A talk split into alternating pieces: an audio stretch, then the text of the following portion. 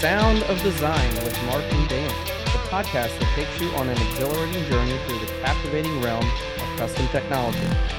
Don't miss out on this thrilling auditory expedition into the mesmerizing world of custom technology. All right, well, welcome to the Sound of Design With Mark. and Dan, and uh, thank you very much uh, for being here with us today. Uh, as usual, we are very excited for uh, today's topic. We're going to talk all about TVs and video sources. Woo! and it is going to be awesome to be quite honest and i'm really not a tv guy and i say that knowing that i am an american man and i do love my tv so all things being equal like uh yes everybody wants a big awesome television we're going to get into some of the differences in tvs uh but if you don't feed that tv good food i don't care how good it is it's not going to look great. And so before we get to the displays, I really do want to spend some time going on sources and talking a little bit about that because what you watch is just as important. And it's just the same thing with audio, right? Uh, What you listen to is going to make a big difference. That's why we talked about demos uh, at the end of last week's episode is you got to feed your system good food. Um, and so today I think we should talk a little bit about both of those things. Um, and then we can kind of get into the TVs a little bit. And we might do a segment, we might not. We'll see how it all uh, how it all goes. I think I think we'll get there. I do. Yeah. I do. I Yeah, so, I'm too. I'm actually I'm actually super excited about this episode too because I do care a lot about my TV. Um I my parents laugh at me cuz I I replace my TV, my main television probably every 2 to 3 years.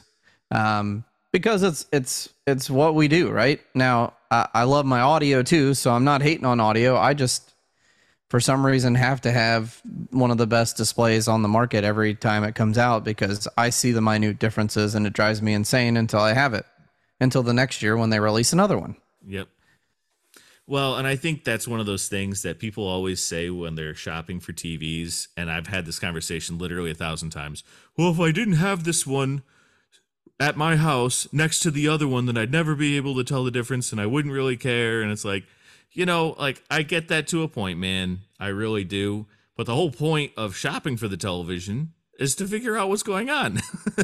what is the difference? And listen, if it's not worth it to you, fine.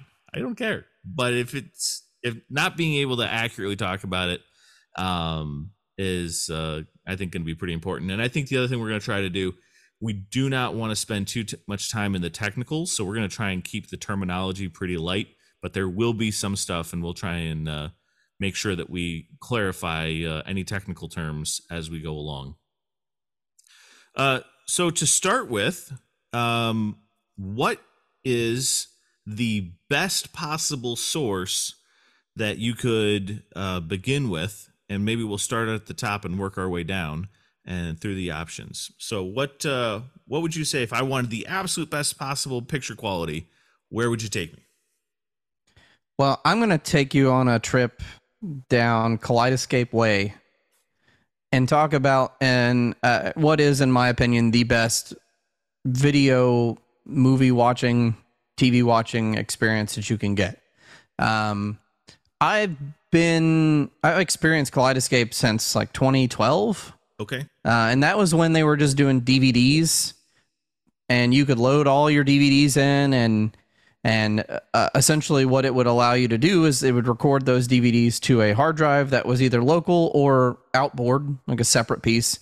Um, and then you could take those DVDs back out, and you could go trade them in, and you own the the, the digital version of that but not just the digital version as in like it's recorded off the disc it actually is downloaded from the kaleidescape servers at a at whatever their highest quality was available at the time for dvds once blu-rays hit they had a chassis that you could load your blu-ray drives in that's kind of when you and i really started working with them Yep. um, and that was great, but they changed copyright, you know, so you had to keep the Blu-ray movies inside of that chassis in order to watch them.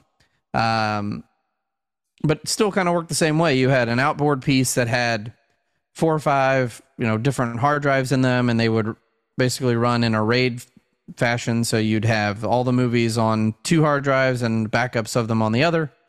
Um, and then they came out with the Strato, which is kind of their current uh, suite of, of products. So you have the Strato and the Terra. The Strato is your player, the Terra is your server. Um, essentially all digital at this point. You can still integrate a DVD Blu ray player into the system, but it's not really for playback. It's more just so you can say, hey, I own this, and then buy a digital version from them. Um, but uh, all that being said, why Kaleidescape?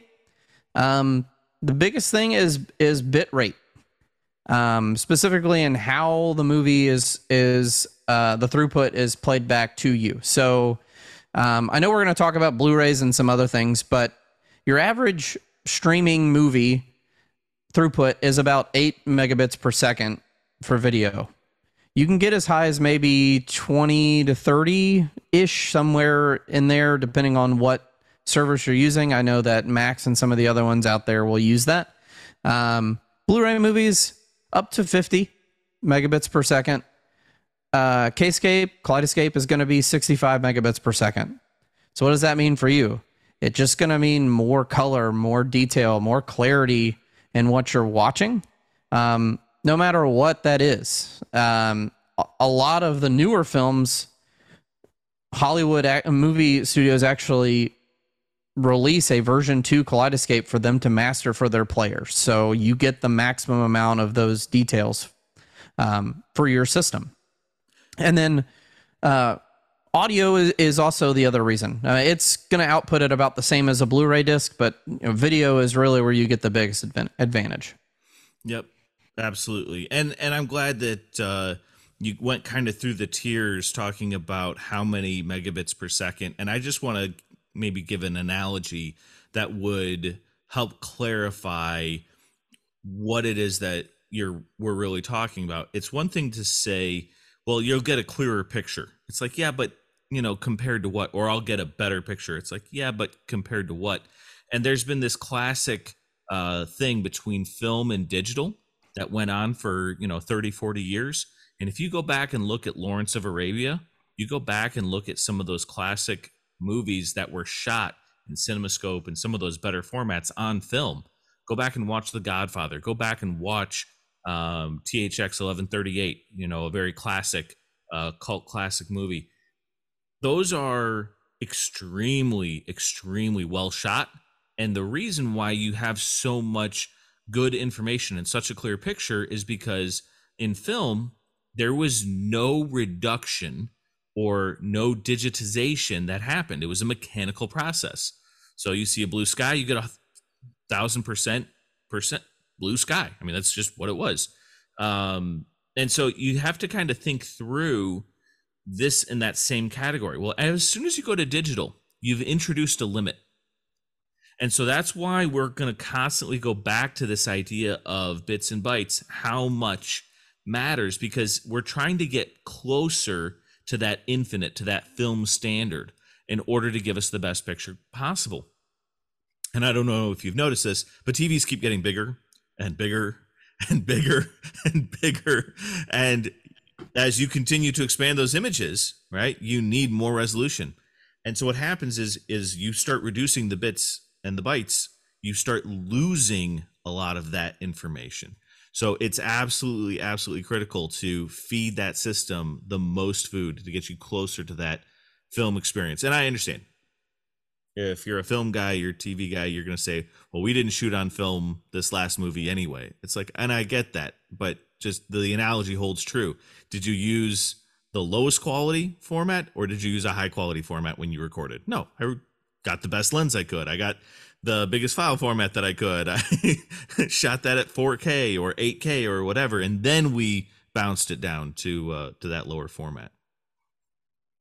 Right, right, and you know, I, I kind of bypassed it, but you know the other the other reason why I love Kaleidescape so much is, um, it is it is digital, but it's also it's not streaming. You actually do store it, so yeah. you're guaranteed to get that performance every time. Versus, you know, I have uh, a gig service internet here Um, and I stream a lot of my content through Apple TV just because, you know, I've had Apple products for years and my wife and I have accumulated a pretty substantial digital library through them, mainly from buying physical discs. Um, but the nice thing about Kaleidescape is it kind of gives me that, you know, performance or better of having these physical discs, but the convenience of still being able to just pick one from their from their player. Um, if you've never demoed Kaleidescape, it's it's something that you need to go see, and and I'm sure everyone's probably if if you know what I'm talking about, you've seen it on someone else's system where it's just these beautiful uh, layouts of all the movie covers, and you go and select which one you want, and then it reorganizes based on what that movie is about. It may put, you know, if you select Star Wars, uh, it might pop up with whatever other Star Wars movies you have, maybe Rogue One, but then you know maybe it'll have, you know, it's got Mark Hamill, so it might pop up a Batman movie because he played Joker uh, in some of the animated films. It might do other things. So it's actually it's it's really kind of a cool service because there are just hundreds of times where I've been scrolling trying to find something to watch. It's like, well, you know, I'm kind of in the mood for this, but I don't want to watch specifically this. Okay, here's some other options, and it's right there next to it. So from a experiential standpoint, it offers the best performance and, in my opinion, the best experience. Yep. Well, and we should mention it is a luxury product, and so if you have to ask Yes. how much it is, then you can't afford it, and that's okay.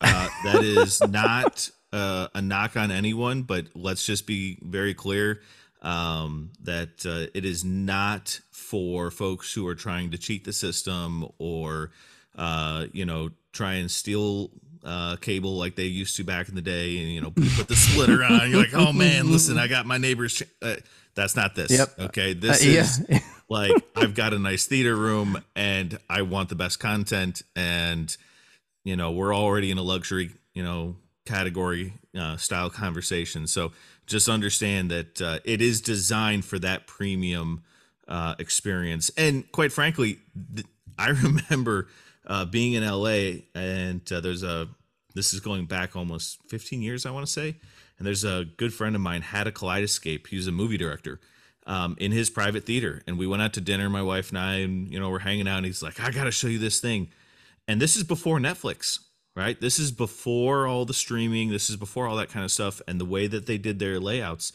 quite honestly, is what inspired Netflix and Amazon and Max and Disney and all these folks, where you have that first impression where you look at a screen and you see the title and it looks like the you know the movie.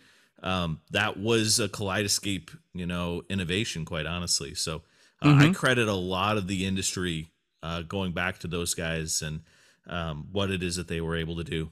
So, all right, let's uh, let's transition a little bit into Blu-ray because um, you also hit on something else that's very important. You download the information to a server, and so that means that if you live out in the country where you don't have great internet, or if you live uh, off the grid and you've got a James Bond style complex and you want to have access to all of your stuff all of the time, uh, but you you know don't want to be reliant upon the internet um, and honestly I, I i don't blame folks uh, for this because that is the more reasonable way to do it i have so many clients that have massive blu-ray collections and on tuesdays they'd come by the store they'd browse uh, the blu-ray and dvd se- sections and uh, they've got massive massive massive collections i can see mark's collection um, if uh, we were to release a video of this you would see an entire bookshelf full of uh, hundreds uh, upon hundreds of movies.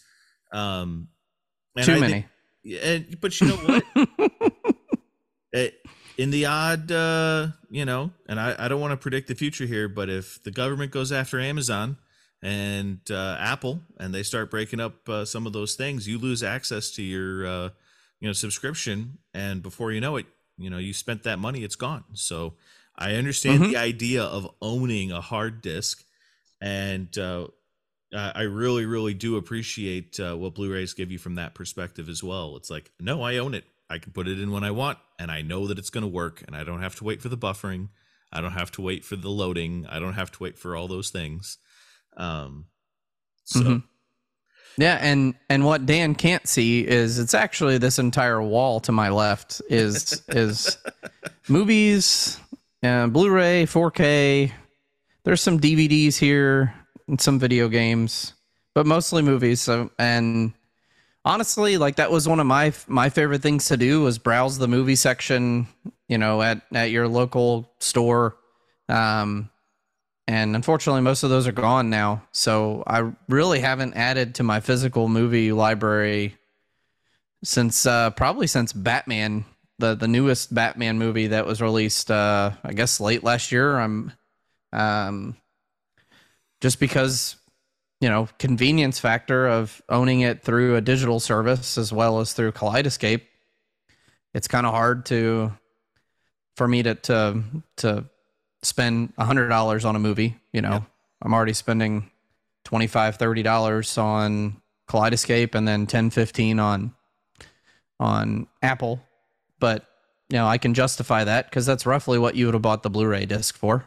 Yep. Um, but that being said, you know a few years ago we're here in Nashville. There was a a crazy thing that happened, and uh, AT and T went went down for Yeah, it was probably a week, a week or so. I want to say. it was Um, the bombing yeah, downtown. Yeah, yeah. It was a uh, holiday season, um, and my phone stopped working, my internet stopped working, but we had a, a thousand movies to watch because you know I still have my physical discs. I, it'll be hard for me to get rid of them, um, but they are becoming a space. Uh, they they take up too much space. That's that's my only uh, my the only caveat for me is like I really want to do something different with my office, and I've got this whole wall of movies that I've just got to probably put in a storage box or something somewhere. Well, and, and I'll say this: uh, I I do think it's important to call out. People often use the terms interchangeably. Uh, DVD is not the same as Blu-ray, which is not the Mhm. same thing as 4K Blu-ray. And for the folks who are not technical, uh, just think of it like this: uh, you saw a big improvement in picture quality when you went from VHS to DVD, and uh, we went into that first form of digital uh, format. But that's still a standard definition uh, Mhm. image, right? And as soon as the you go to Blu-ray, uh, you got into the HD, and so that was the really the first thing. And of course, folks will remember the HD DVD versus Blu-ray war that happened for a short time there, and you figure out your formats, and uh, then you get into uh, 4K, and you know we're making that jump again. Uh, I think it's a really uh, fun thing to do, and I'm gonna liken it very much to vinyl.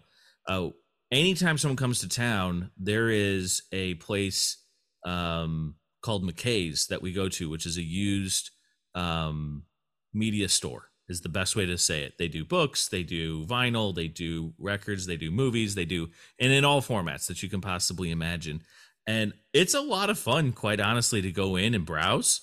And you know, you might find some really good bargains. You might find some stuff you didn't expect. You might overpay for something if it's a collector's edition, et cetera, et cetera. And you know what though? Like it's a great time to go in and spend a couple hours and it's a great time to to bring those home and to to watch your favorites and and to maybe find some of your new favorites so um, I agree. I, I love that place, man. Like that. my, before my brother moved here, anytime he would visit, that we would make it a a thing that we like, hey, we're gonna go over there. And my you know, if my parents were here, they would just have to just deal with it. You know, they we'd go over there and we'd be there at least an hour. yeah And and honestly, I had a uh, I had a list of stuff that I was always looking for when I went there at one point in time. I haven't updated that list in a long time, but um, and now heck, you go there now and they've got tech stuff too and musical instruments and yep vintage toys and uh, so I mean, if you're just a big kid at heart like we are, like it's an awesome place to go to to find pretty much anything that you may or may not be looking for. So and it's Um, all it's always packed like it is always yes. Always packed. And i and it's part of the reason i bring it up is because like you're talking about physical media as if it's this dead thing. And in one sense it is. But at this exact same time it's like just go out in the world and look and you realize no no it's it's not dead. It's just shifted a little bit. And i think that's really more the point i was trying to make so. Hmm uh also if you come to nashville go to mckay's uh, you'll have a great time. We are not sponsored by them. Yes. Yet. absolutely yet. There you go. If uh, anybody knows their ownership, let us know. All right, so let's go to uh, the the next from a video source perspective, we've talked about movies all a, a lot and uh, TV shows, uh, things that have been kind of pre-recorded. But what about live TV? Um, when you want to watch sports, which obviously it's another huge uh, category of uh, what we watch. So where would you start me uh, having that conversation between, say, uh, Comcast and DirecTV or your local cable, cable provider? Um, sure, sure. Um, you know, it's one of the the conversations that when you know I I first started in this industry, I just just a TV salesperson essentially. Like I didn't know much about this, but it was my job to learn about all the televisions that we sold at the time, and that was you know LCD, LED, and plasma, RIP plasma. Um, but uh, the one thing that you always made sure to tell people is like, hey, you know, what you're watching here is at the time 1080p or 4K or 8K content. Uh, it's the best content that, you know, some of the best content that we can provide for you because we want to show you kind of what this what this thing can actually do.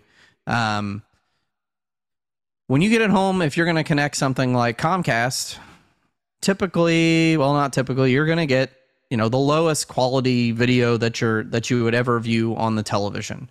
And honestly, we used to talk up better TVs that way. Like, hey, you buy this better TV, it's going to make your lower quality video actually look a little bit better because of its processing and all that stuff. Um, but when you go to when it comes to cable TV, you know, we said Comcast. That's what's here in Nashville. Um, you know, you typically will max out at uh, at eight bit color you might get a little bit higher depending on some of their newer boxes that have deep color options. Um, you know, it says it can output a 4K resolution. It might be outputting the actual resolution, but it's not giving you the detail there. It's going to be at a, you know, kind of around that same throughput as what you would see but uh, around streaming just because it's heavily compressed. Yep. Um, I know back in the day when we used to sell DirecTV as well, as a service. DirecTV was a better service because it is slightly less compressed. Um, so I always people always ask like, what service should I pick? Well, if you have to have channel numbers, and we'll get to that in a second. If you have to have channel numbers, and you're meaning you're going to have a cable box, DirecTV was your better solution. Um, now though, you've got streaming TV. So I know you use YouTube TV. I have YouTube TV. I had Direct TV stream for the longest time. Um, honestly, I, I think it's the best way to watch television. Uh, I don't know how you feel about it, but you know, I love the convenience factor, being able to pull it up on my phone on top of being able to watch it on my television. Yep, um, absolutely. It's you know, there's I'm not gonna say there's zero compression, but there's a lesser compression because it's coming from the internet versus you know through a coaxial cable through copper. So I mean, it's still copper, but you know what I'm saying. It's yep. not uh, compressed like like your content is. Yeah, I mean, I, I watch it anywhere. Um, the my only caveat is doesn't have channel numbers. You've got channel names. So if you want to watch ESPN, you got to scroll to ESPN. Not really a downside, but for some folks that like that, you know, tactile, I want to type in channel 1005 or 1205 or whatever it is. It's just you know, you don't have that convenience, but you do have favorite channels and it usually learns what you watch anyway. So you can just simply go to that channel pretty quickly once you've used it a little bit. Well, and I'm really glad you brought up channel numbers because this is, I think, kind of the the the way I've seen it break down over the last two three years is I kind of have three buckets of folks that will pick live TV in one of these three options and they do so i think for different reasons right? So mm-hmm. i used to have comcast xfinity okay? And they have their x1 voice remote. And i cannot tell you the number of individuals who are uncomfortable with technology who love the x1 voice remote mm-hmm. now xfinity will raise your rates and they will charge you like crazy and the number is expensive but I'm sorry, if what you want to do is pick up a remote and say Fox News or CNN or ESPN or whatever mm-hmm. it is and let the thing go, guess what? You should have a Comcast cable box and you should not feel bad about spending the money.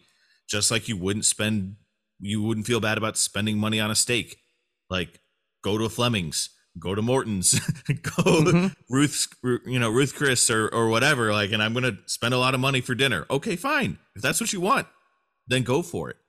I think when it comes to integration with the control system, I find that DirecTV with their numbers is fantastic because then you get to have a preset scene that can go to a specific channel. Uh, and then the last one, YouTube TV, is for those folks I think who are already technologically savvy. I mean, you've if you know about it, you know how to work it, and technology is not something that's intimidating to you. Then, quite frankly, yeah, we could go to a live streaming platform and not get our content through that coaxial cable. We can get it through our internet.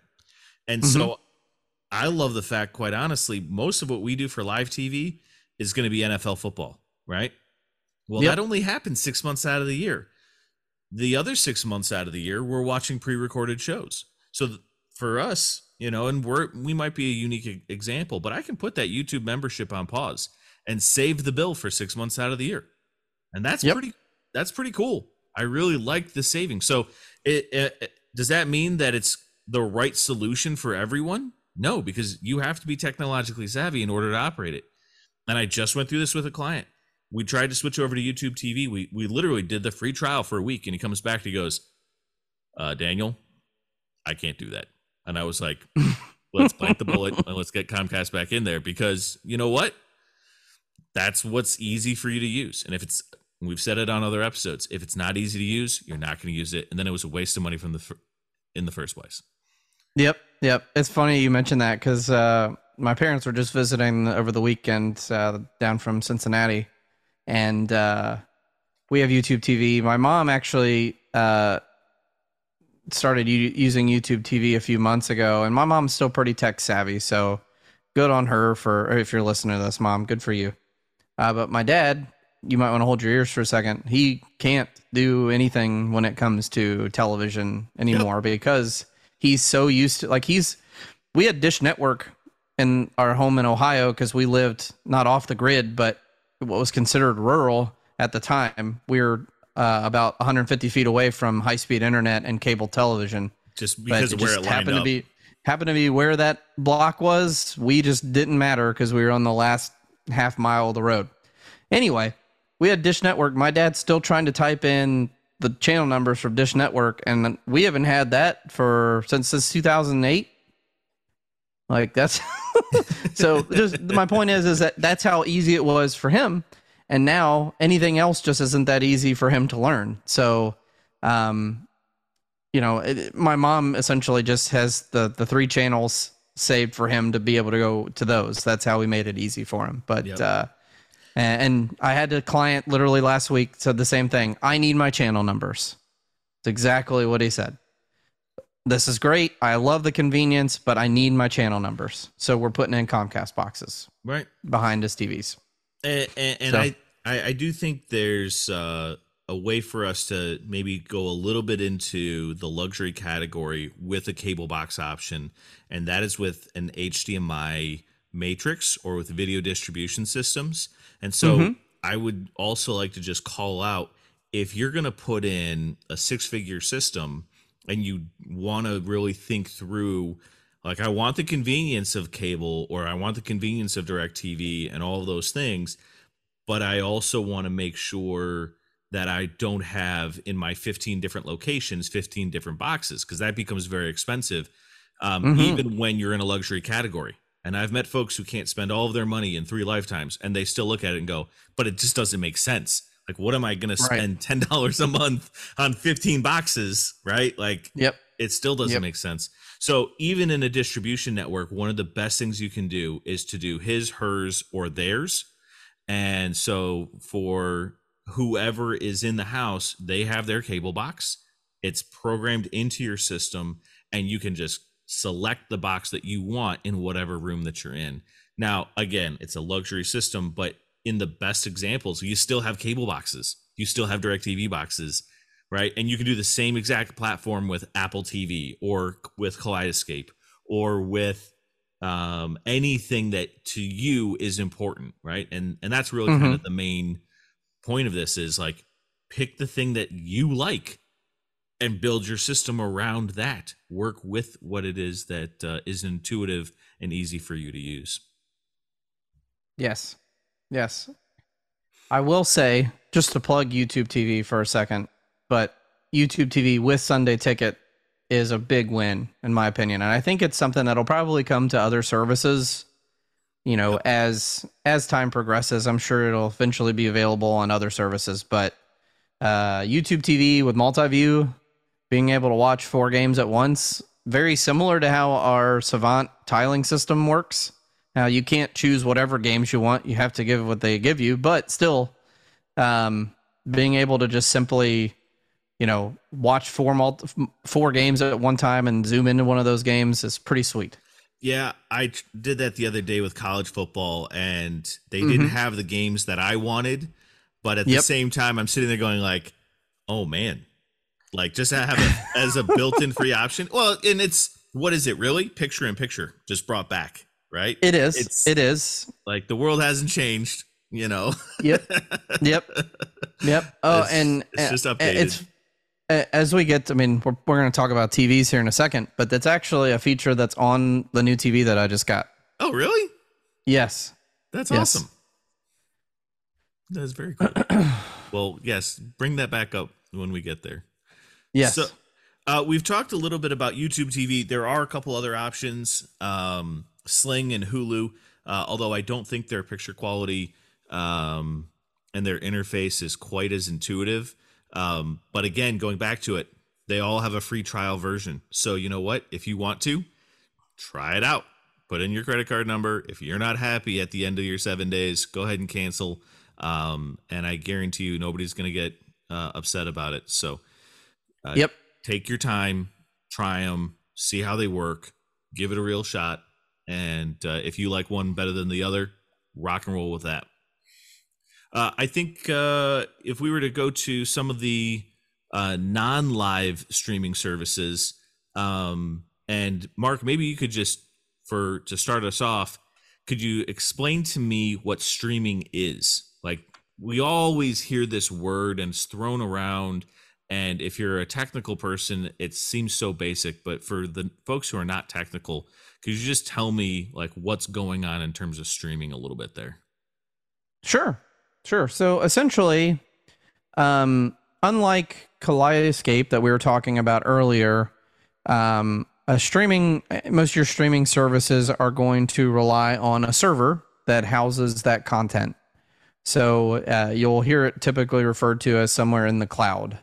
So you go into your Disney's, your Netflix's, whatever it is, and essentially, what they're providing you on that screen is a list of all the content they currently have on their server.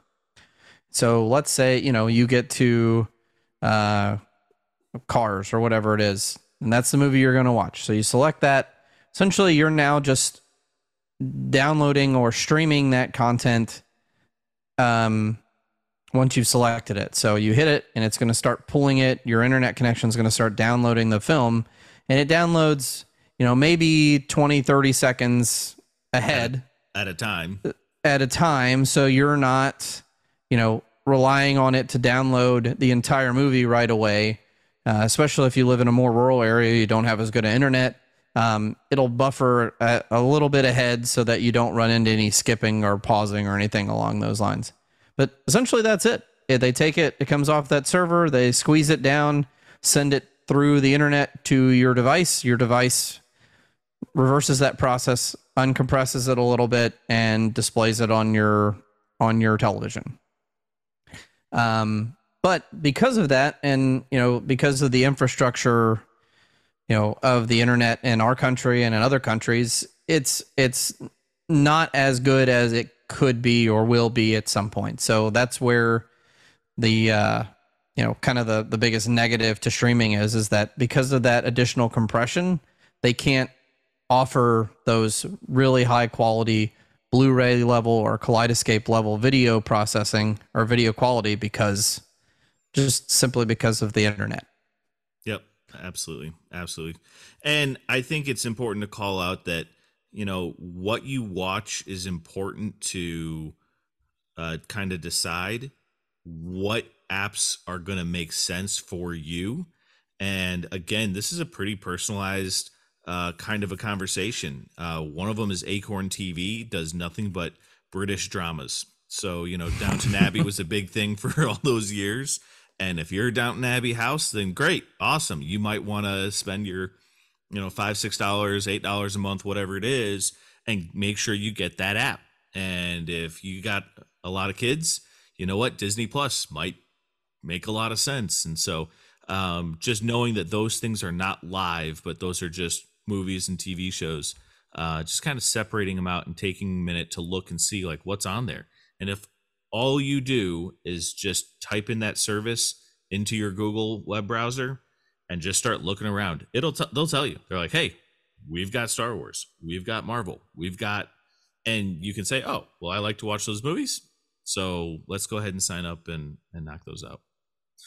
All right, well, we've done plenty of stuff on sources. I think uh, people are probably uh, trying to cut the cord, are, are realizing that uh, there's a lot more options for them now than uh, there used to be. Uh, but I will do one last caveat, which is by the time you uh, cut your cord and you add in all the other services for everything else that you're going to do for streaming, there's this funny thing. It's like a law of the universe. Your bill ends up about the same. Yep. So I just want to be very because I hear it all the time. It's like, oh well, if we stream, then we could save all this money. It's like, um, about that. uh, it's and every client I've ever worked with, as we optimize and we you know go through some of these things, the bill always ends up the same.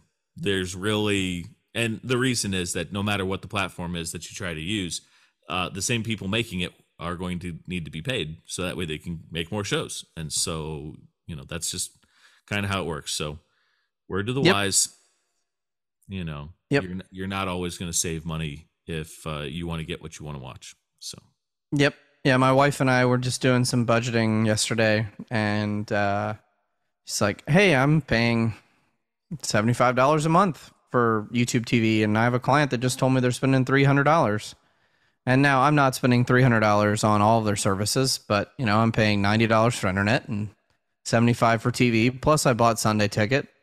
Plus, I have Netflix and Hulu and all the other for whatever reason. So Yep, it's like, all right, well, maybe. I am maybe I am spending about the same. So you're right. I mean, it's and it's you know all the services switch between what movies they have, and you know, and honestly, a lot of the services have great content that they make as well. So it's you know, Right. it's hard to it's hard to you know get rid of Netflix when Stranger Things exists or whatever mo- show that you like to watch. You know what I mean? whatever your favorite is exactly Yep. and it, and and that's kind of the the the thing i find more than anything else is you know if if you want to sacrifice and you want to watch less right okay fine yeah well you can cut your bill why because you watched less that's actually why it wasn't because Yep. of the service changeover you know so all right well Yep. let's let's move into tvs and uh maybe we'll go through uh uh, some of the uh, current uh,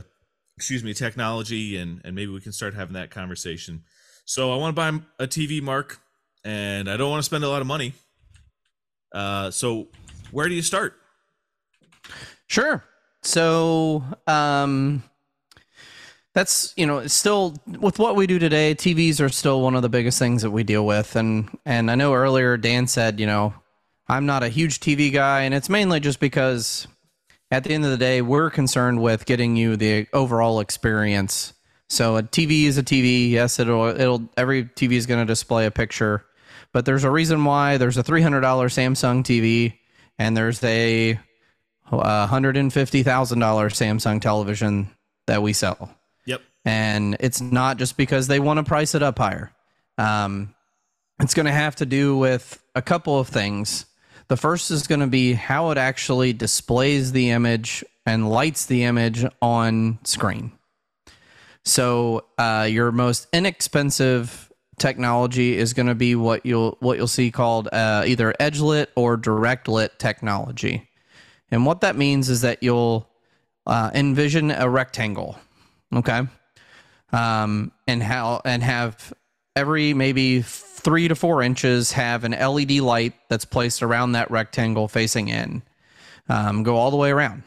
That's what an edge lit television does. So it's You like an- light bulbs. It is. It's light bulbs, it's right? Light bulbs So you kind of like shine in, right? Yep.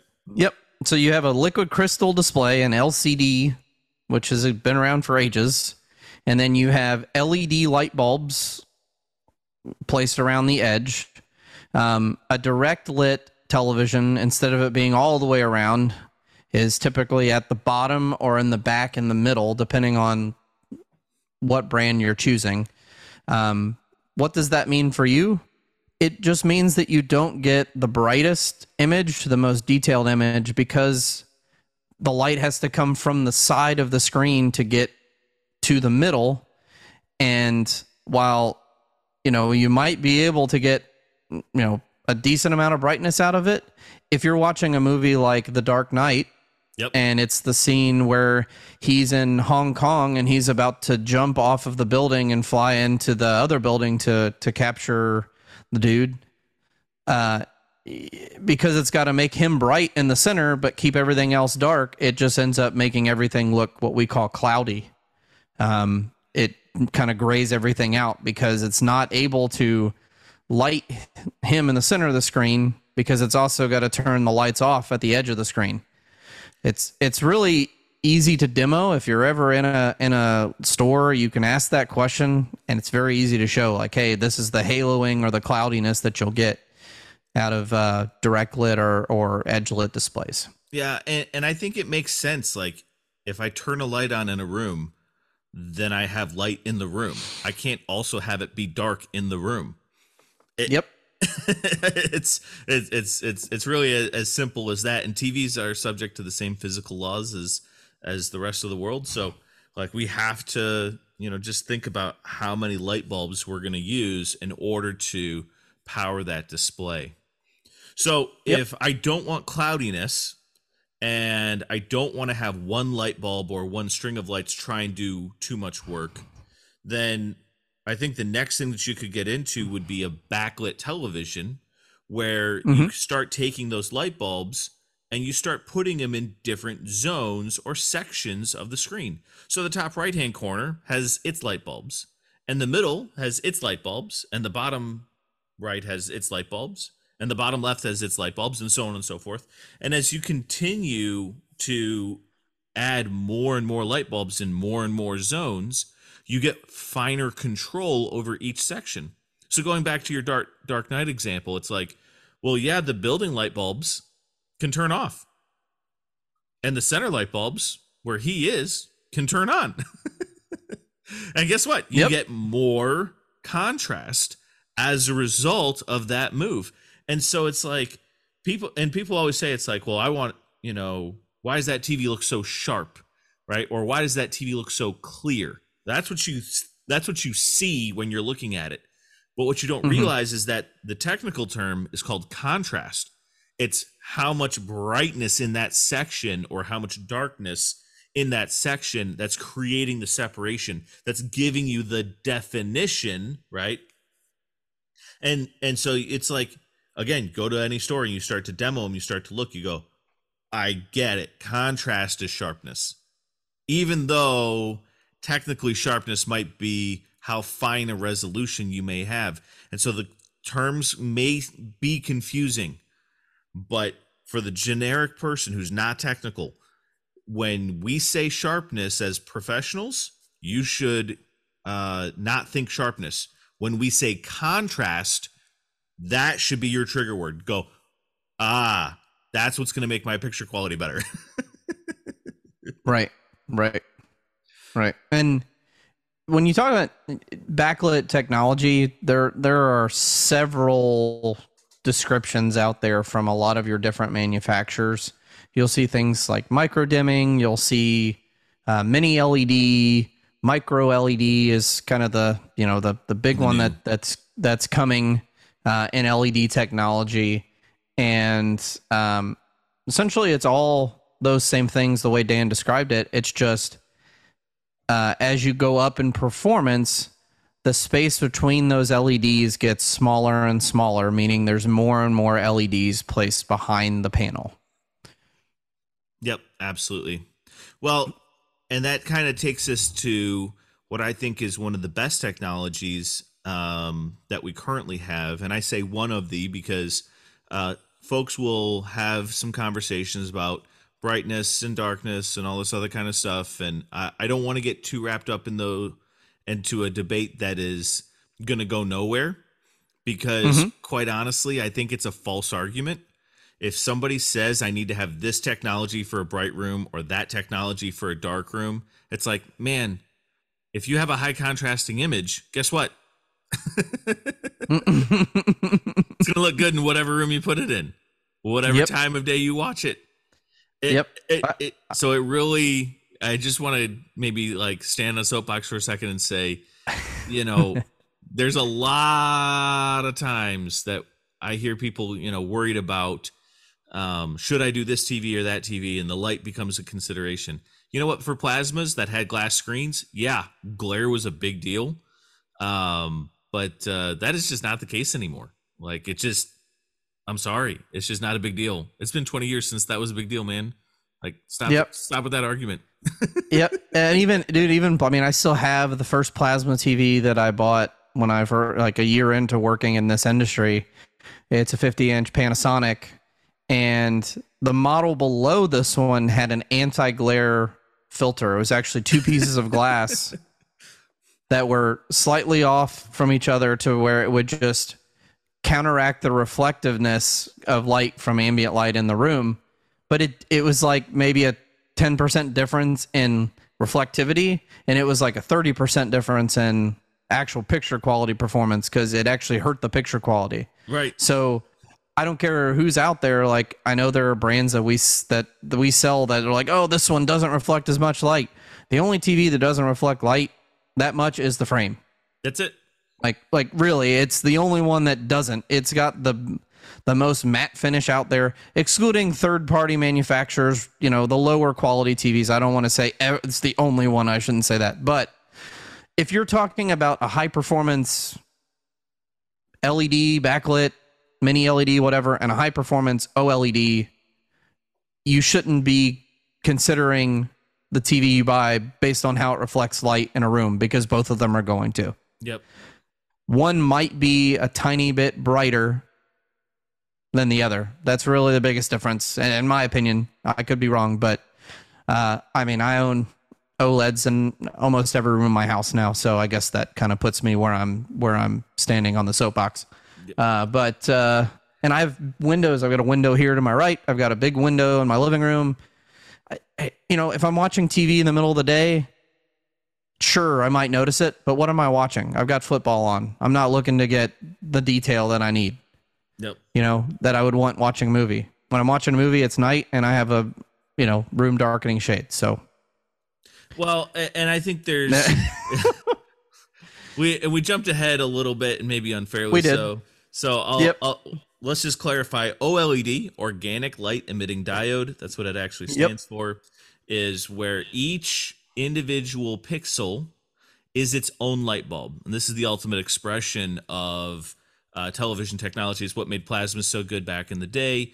Um, and for all of you listeners who had old Pioneer Elite Kuros and you know raved about the picture quality uh, of how good it was, the reason is a television can have, uh, for example, like an ESPN scroll.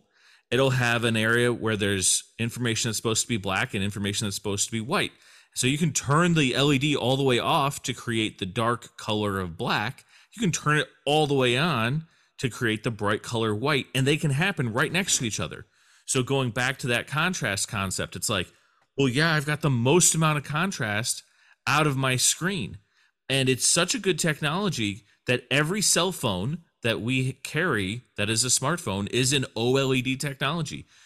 Every single one. Like they mm-hmm. all are OLEDs. And I have OLEDs in my house because I think they give you the best contrast because you have the most light bulbs. Said another way, on a 4K display, there's 8 million light bulbs on that television. That's actually Yep. how you should think about it. Eight million. it it's it's absolutely incredible. Anyway, so let's let, let's let's just say then, if I've got eight million light bulbs, do I am I really worried about what's going to happen with the light coming reflective, you know, from one side? So I'll I'll give you an argument against it because we've we've kind of shown our hand a little bit and we've said OLEDs are the best, and it's because they have the most light bulbs and the best contrast as a result. But the frame TV is the counter to that. And I do want to call out um, also the LG uh, G series because I think Mhm. both of those give you a more unique approach. And I think the G series gives you the best of both worlds, but it leans its uh, performance to the TV side of things. You get an OLED screen. So you're going to get better television performance out of it than you would the Samsung frame. Conversely, the Samsung frame is going to give you a slightly better art experience.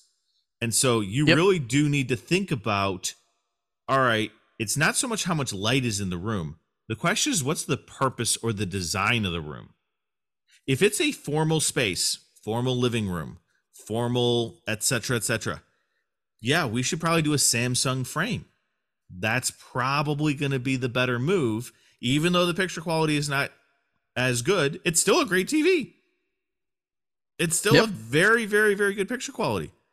Like so what what are we really talking about? Well we need it to turn off. We need that texture. We need that uh light sensor to be able to give that impression of art. And in order to make the art look really good they had to compromise a little bit on the on the picture quality. But that's okay because what was the point? It's a formal space. It's a space where i don't want to see tv okay great awesome All right. Yep. if i know it's a tv room i'm going to use a sound bar anyway i'm going to have some of these other right like all right get an oled you know get a g series give yourself that that picture quality uh boost and uh again every room's a little bit different so work with an integrator or designer but um unless it's a really formal space i think oleds are they're the way to go they're just they're the way. Probably.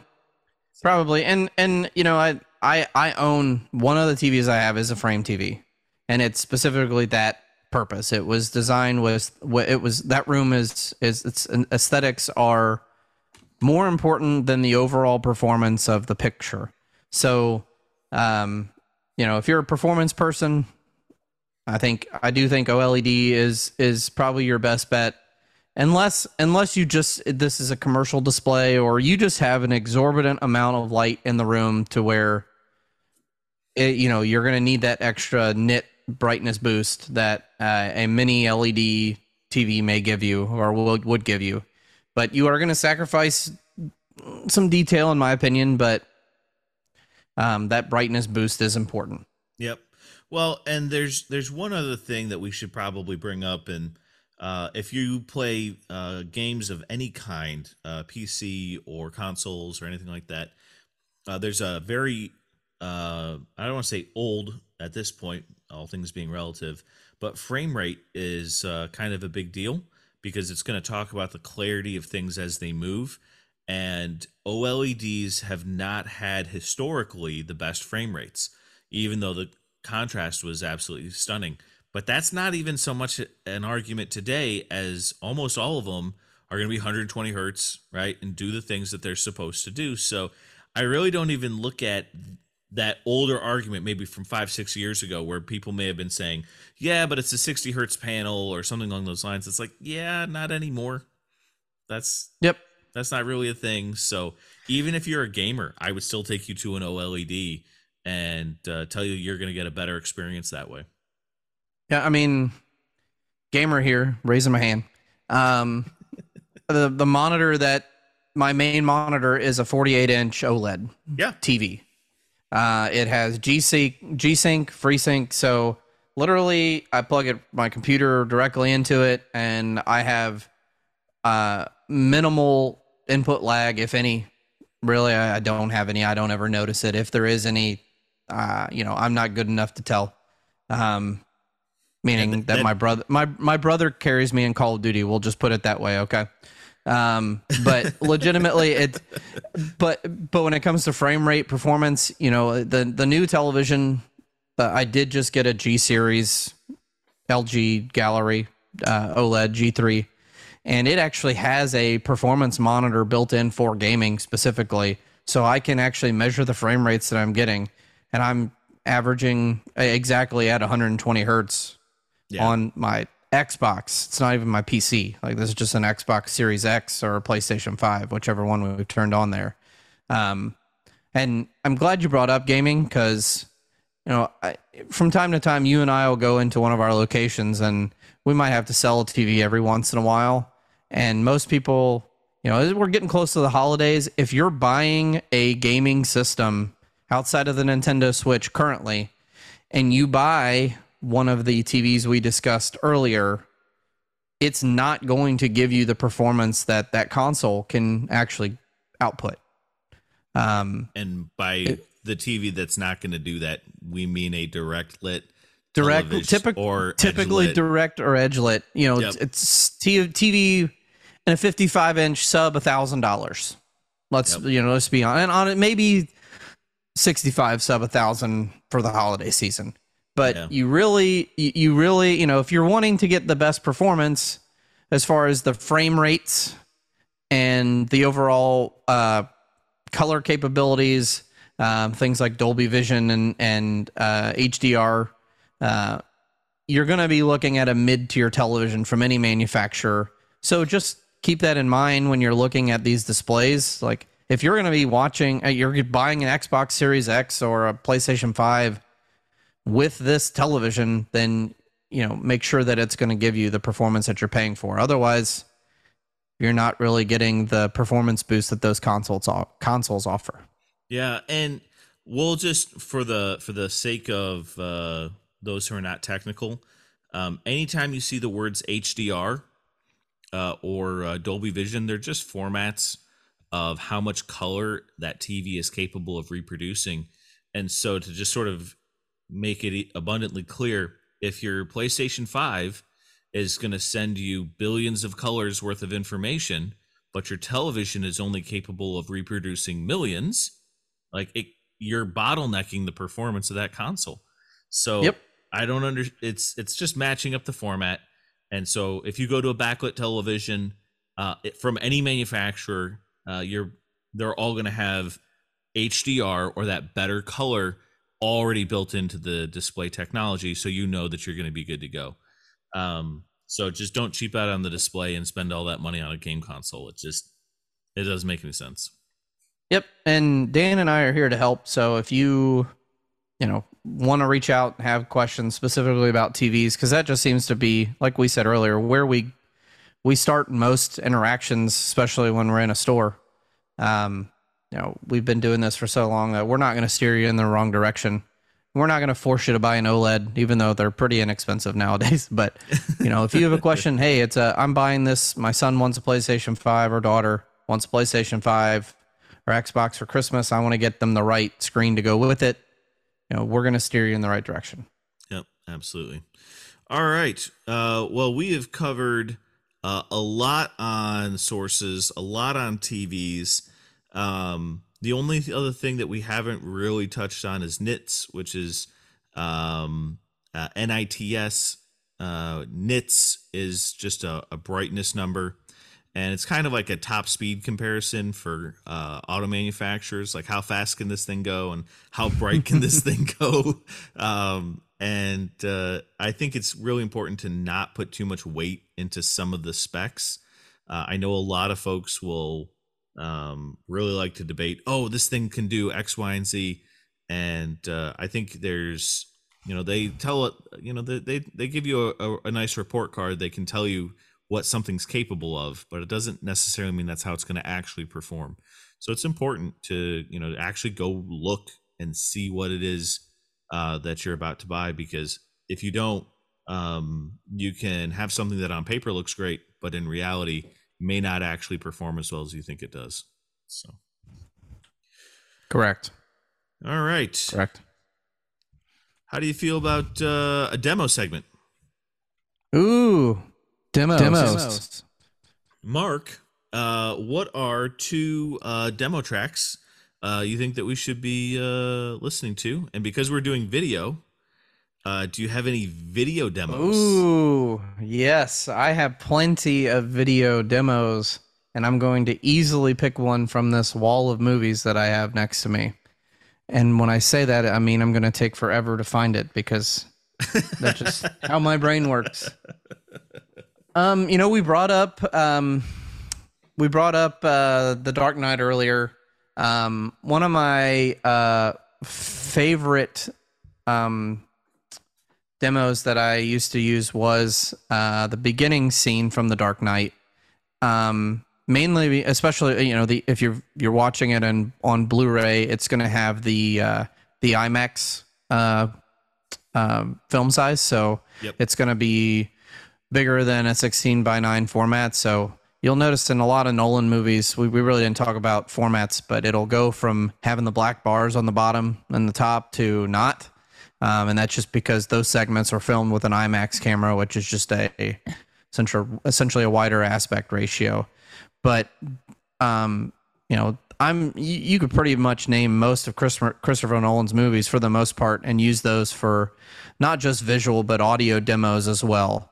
Um, so the first scene from The Dark Knight, um, one of my favorite scenes right now is actually the beginning scene from Tenet. Have you seen Tenet? Oh my Dan? goodness, it's awesome. It's it's so actually it's it's a little triggering. So like if you're if if that's fair. I will say that like uh, I I started using it as a demo, but you know if if you're triggered by violence, um, specifically gunshots or something along those lines, it's it can be a little triggering. But if you're you know you're going to be in a cinematic experience and you're just wanting the best thing, that scene at the beginning is it just starts the whole movie off with your heart racing. So um, I don't want to give it away because it's it's very it, it just you know you know what I'm saying. It gets your heart pumping. You know what I mean? Yep, absolutely. And listen, I'm glad you called it out because uh triggered is, you know, we use that word because it is extremely startling. And Mm-hmm. uh I know a lot of guys uh used to use uh, the opening sequence to Saving Private Ryan, uh, which Yep. is still a classic classic demo and uh for an adult audience, absolutely fantastic. Like there's no Yep. question about it. Um, Yep. But it's not actually the one that I want to use uh, for mine.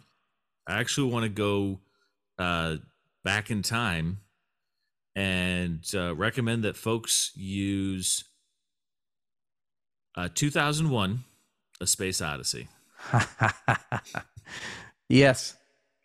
Uh, I'm not a huge Kubrick guy. Like, it's just not for me. Uh, like, I appreciate what he does from a film perspective and a directing perspective and all this, but you know, he goes a little too far down the, you know, down down some dark rabbit trails sometimes, uh, for me.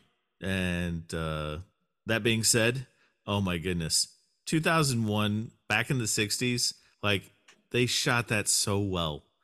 Like they just Mhm. shot it so so well. And there's that moment where, you know, you see the space station for the first time and it's like just sitting there spinning and the classical music is going on in the background and it's like I get it. Like I like I just I get it. It's awesome. So um Yep. doesn't have to Yep. be a new movie. You can go back in time and find a great demo and 2001 is one of them. Yep. Yeah, I actually have it on Kaleidescape. And uh, one of the things we didn't say about Kaleidescape is uh, it's it's the best demo device in your system. yes, it is. and I don't mean because the quality. I mean all of those things, but every movie it it essentially gives you the full IMDb profile first. So if you're looking for a certain actor or actress, it's going to tell you right there when you know at the info screen when you click on the movie. But it's also going to break a lot of these movies down into scenes. So, for instance, um, what's the song that plays? I said blanking right now, but you know what I'm talking about. The dun, dun, dun, dun, dun. Yes. Yeah, that part. Um, that is a scene. So it's like, okay, this gets you right to the action. Um, just you know you're not sitting there hey hey buddy let me play this one scene for you but let me spend 45 seconds to a minute trying to fast forward to get to the right scene or hope that it's a chapter that's saved on a disc Yep. um it's it's pretty awesome um Uh, Sprach, uh, Zarathustra. is, uh, so yep yep That's Yep. correct. I'm sure I've totally butchered the pronunciation of that guy, um, which was uh, Richard Strauss, uh, who's the composer on that. And, Right, right. Uh, yeah, very classic. Uh, great way to show off your speakers. Um, so yeah i was y- gonna say i was gonna say Ric flair's entrance music that's what i was actually gonna say but um two very different backgrounds. Yep, And yep. uh, demogra- de- demographics are to get that one, but that's good. No matter who you Yep. are, we're happy you're listening. Yep. Um uh and I didn't mention my second movie. I know I kind of went through but uh man uh, my favorite one, one of my favorite ones and it's going to be from the Star Wars prequel trilogy which, you know, if you don't like it, I'm sorry. Um I wonder if you're specifically episode episode 2. Okay, good. You know where I'm going with this. Oh, Yep, yeah. Episode two. um, and it's the scene where uh, Obi Wan is um, essentially trying to follow uh, Jango Fett, and uh, Jango hides from him, and then gets behind him, and uh, well, not gets behind him. What am I saying? Uh, finds that Obi Wan's tracking him, so he releases the depth charges into the asteroid field. And when you talk about showing off the dynamics of any system, uh, it's it. This is going to put your system to the test. So, uh, especially when it comes to audio, not necessarily video, but uh, yeah, one of my favorite demos. Well, and uh, I'm glad you went to, to Star Wars, but not to episode three, which is mine. I like the Good. intro to episode three. Yes, yes, the reason is I've seen that movie probably uh, four million times. Um, yep, and it's because I use that introduction to calibrate systems. Uh, Mhm. The sound design for Star Wars was originally done by a guy named Ben Burtt, um, and so he has um, some ties to some really pioneering sound effects legends, um, and uh, Walter Murch being one of them. And so, for folks who are really, really into film, you'll know who those guys are if you're into sound design at all.